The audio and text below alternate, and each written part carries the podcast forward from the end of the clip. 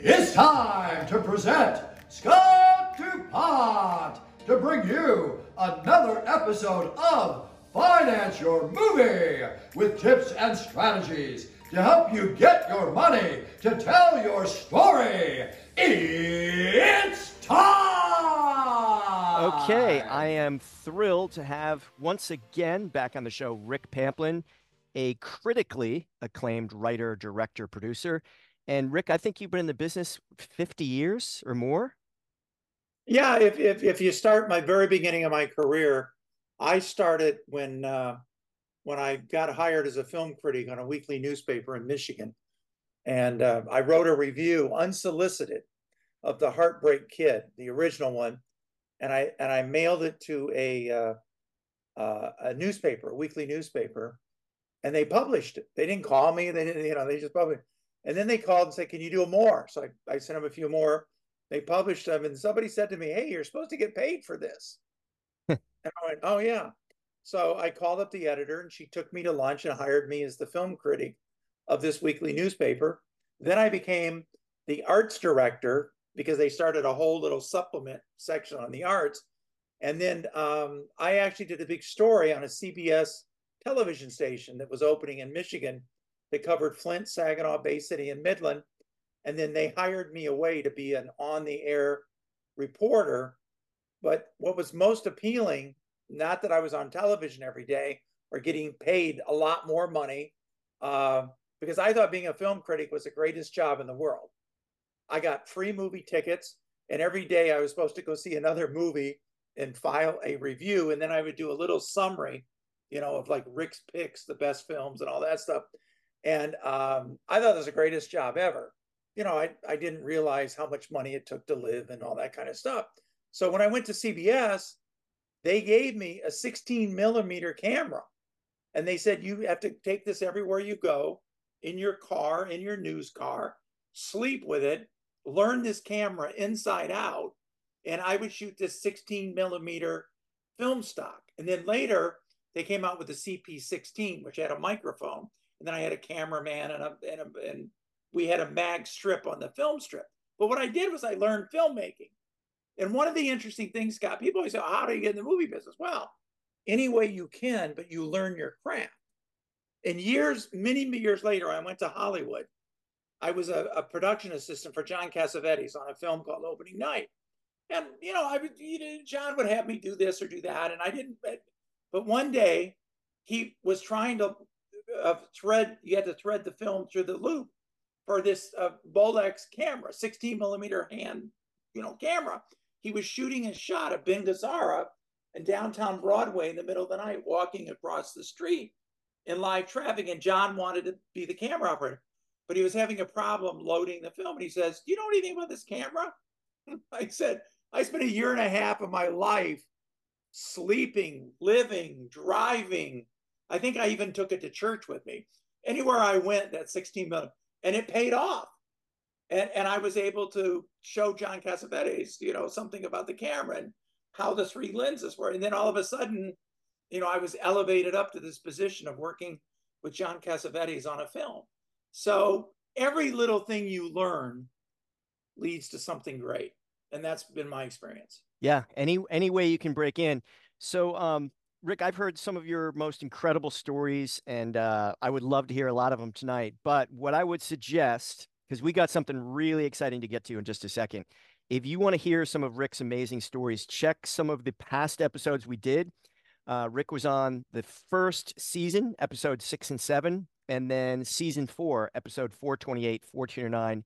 Check that out. But today, if you are listening or watching this podcast right now, promise you, you will want to grab your iPad or your notebook right now to take some notes in just a, f- a few seconds because Rick is going to break down how investors got points in a second, completely new and different movie for free. I don't think it's ever been done in, in, in the history of the movie business.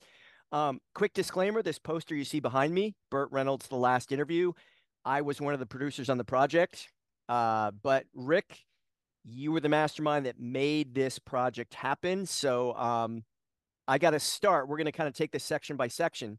I want to ask you, Rick, um, if I remember, our distributor at the time, KDMG, said, uh, I think they called us up hey, um, can you ask Rick, the director, to slap five or 10 minutes of uh, extra Burt footage so we can have it on a, on a bonus for the DVD? And that kind of set me off. And I think it kind of set you off. So you circled back, if I remember right, and pitched KDMG on expanding a five minute Burt interview all the way into a completely separate feature film, correct?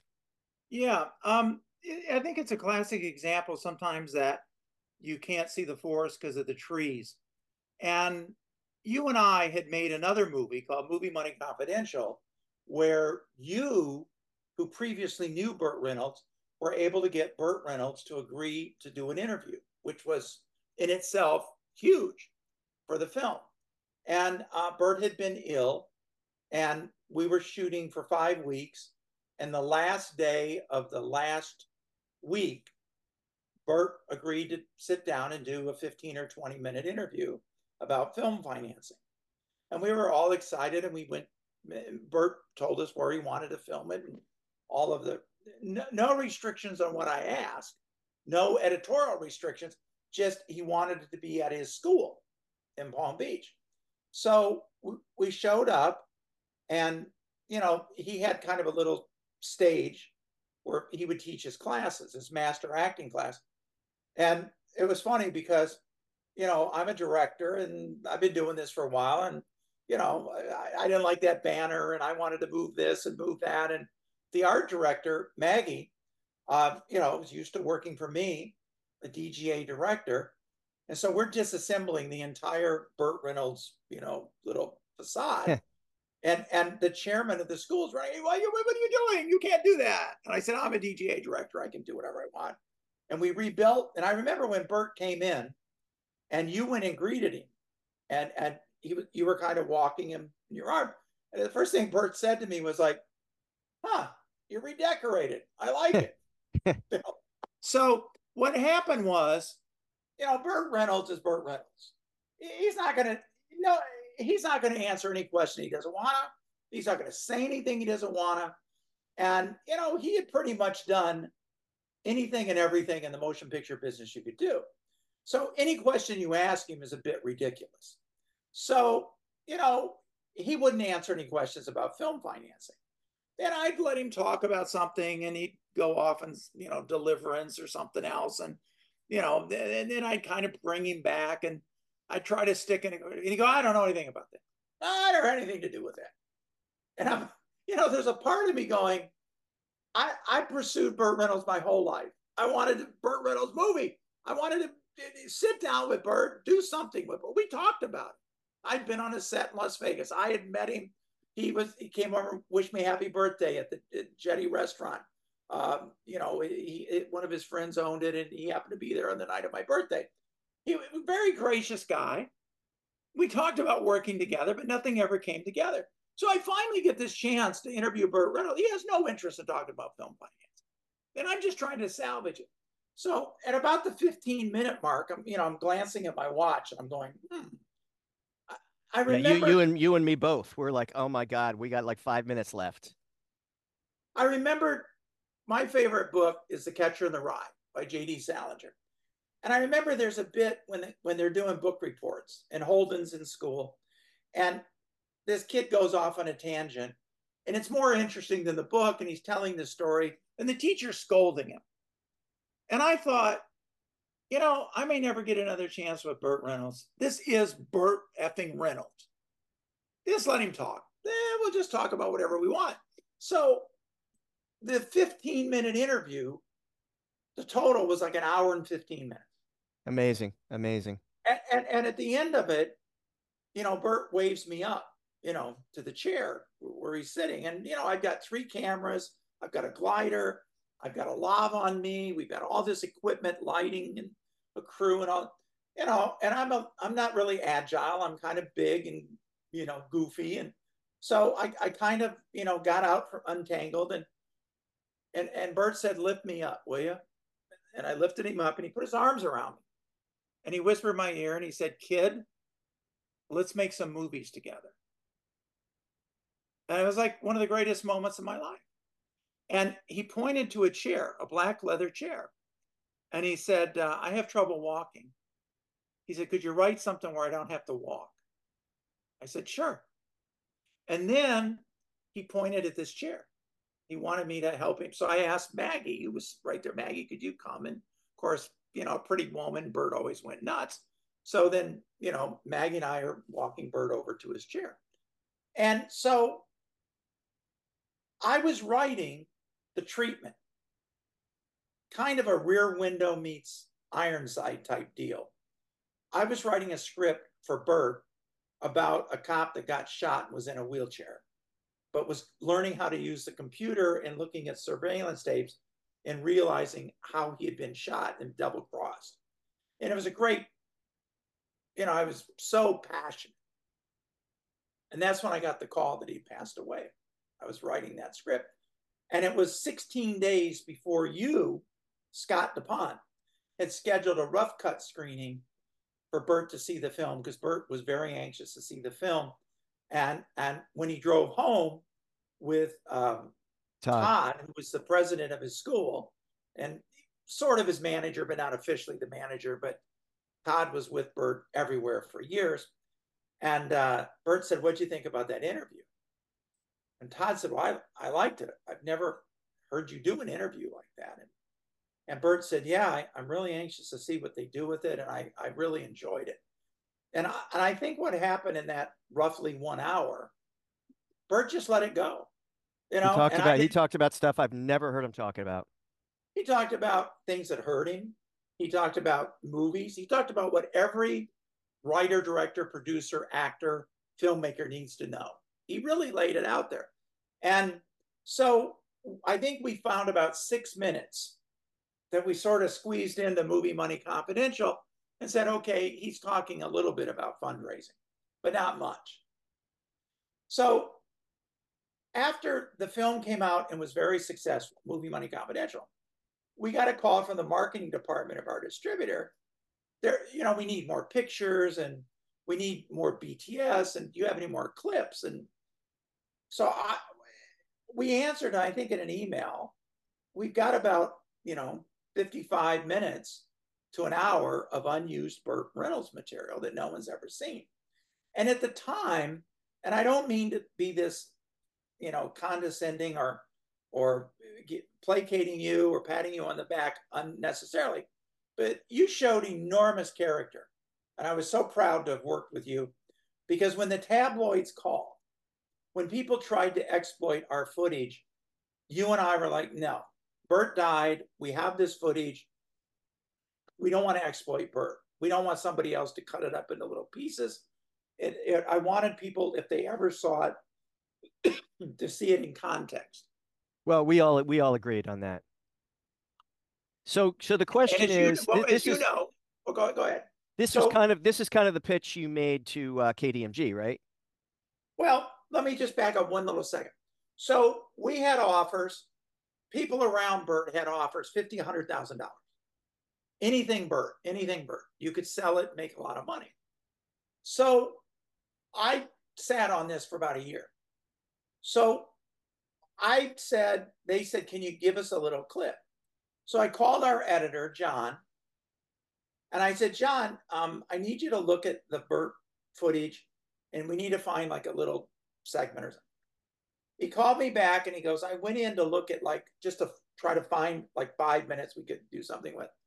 He goes, I sat through the whole thing from beginning to end. He said, If you sat through it, and I said, Not since we shot it. He said, Rick, it's a movie. It's a movie. It's Burt Reynolds at the end of his life talking about exactly what he wants to talk about and not being censored and not being edited and he's angry and he's happy and he's emotional and he gets a tear in his eye. And it's the real Burt Reynolds that nobody's ever seen. Yeah, it was an amazing, said, amazing interview. We've got to do something with it. So I asked him if he could do just a rough assembly with the time code. And we shot it with three cameras, but just give me in real time. So he sent it to me. And Maggie and I watched it, who was also a producer with you on the other film. And it was stunning, stunning unbelievable. And uh, so we went to a screening that you had arranged. I think we're in West Palm Beach at the college. And while we were there, on another matter, our attorney called. And the one call you always take in a screening is if your attorney calls, because it's either really good or really bad news. And so it was something that was going on, and we he had handled for us. And uh, so we pitched our attorney, who had been the president of the IDA, the Independent Documentary Association. We got this footage, we put an assembly together. Um, it really was incredible. And he said, I'd like to see it. So we sent it to him. And uh, he came back and said, This is amazing. There's a movie here. So I spent a year trying to get people to talk to us. But before that, we we called back the distributor and we said, there's really no BTS available in Burt. But there's another movie. And it's called Burt Reynolds' The Last Interview. And they said, Oh, you mean like uh, clips of Smokey and the Bandit? I said, No, no, no, none of that. We've got an hour of Burt Reynolds that no one's ever seen. And I want it to be unedited, unscripted, and uncensored. Whatever Burt, it's pure Burt. But I want to go find out from the people around him. How did he end up in Florida? How did he end up not married or not with a girlfriend? How did he end up becoming passionate about some other things in his life? And who was this guy? Because the only person ever sold more movie tickets, more seats in the butts, as they put it, was John Wayne. Yep. The three biggest, the three biggest movie stars in the history of cinema even adjusted for inflation, et cetera, et cetera, are John Wayne, Burt Reynolds, and Tom Cruise. Well, John Wayne's passed away, and he's a bit of a controversial figure now. Burt had just passed away, and you know Tom Cruise is still going strong. And I thought, you know, this is this is fascinating stuff, and I love Burt, so I thought, well, I'll make this for Burt fans. And so everybody that I went to said, no, well, no, no, we're not going to talk about Burt. People magazine just called and offered me $50,000 cash. I'm not talking about Burt. I went to lunch with one of his close associates, and he said, I'll never speak about Burt Reynolds publicly again the rest of my life. It hurts so bad. I ended up with an amazing group of people that we surround the interview who tell the real story of Burt Reynolds in Florida, the real person Burt Reynolds was, and and his incredible state of mind. And the last point, Scott, because I know I'm long-winded, at the very end of the trail was this guy called Quentin Tarantino. At the very end of Burt's life, he established this relationship, this incredible relationship with this Academy Award winning, you know, unbelievable filmmaker, you know, whose movies have made over a billion dollars at the box office, you know, international superstar. Quentin Tarantino and Burt Reynolds had this unique relationship. So we started pursuing Quentin. And when I say we, I mean you. And you got a hold of Quentin. And it was touch and go and touch and go. And we went ahead and raised the money, which we'll talk about in a second. We signed a contract and we had a delivery date with a distributor. And I'm old school. If you have a contract and a delivery date, you better deliver the film. And we called up the distributor and they said, well, just give us the film. If you don't get Quentin, that's okay. I think it was three days after I turned in the film and I got a wonderful letter from the distributor how much he liked the film.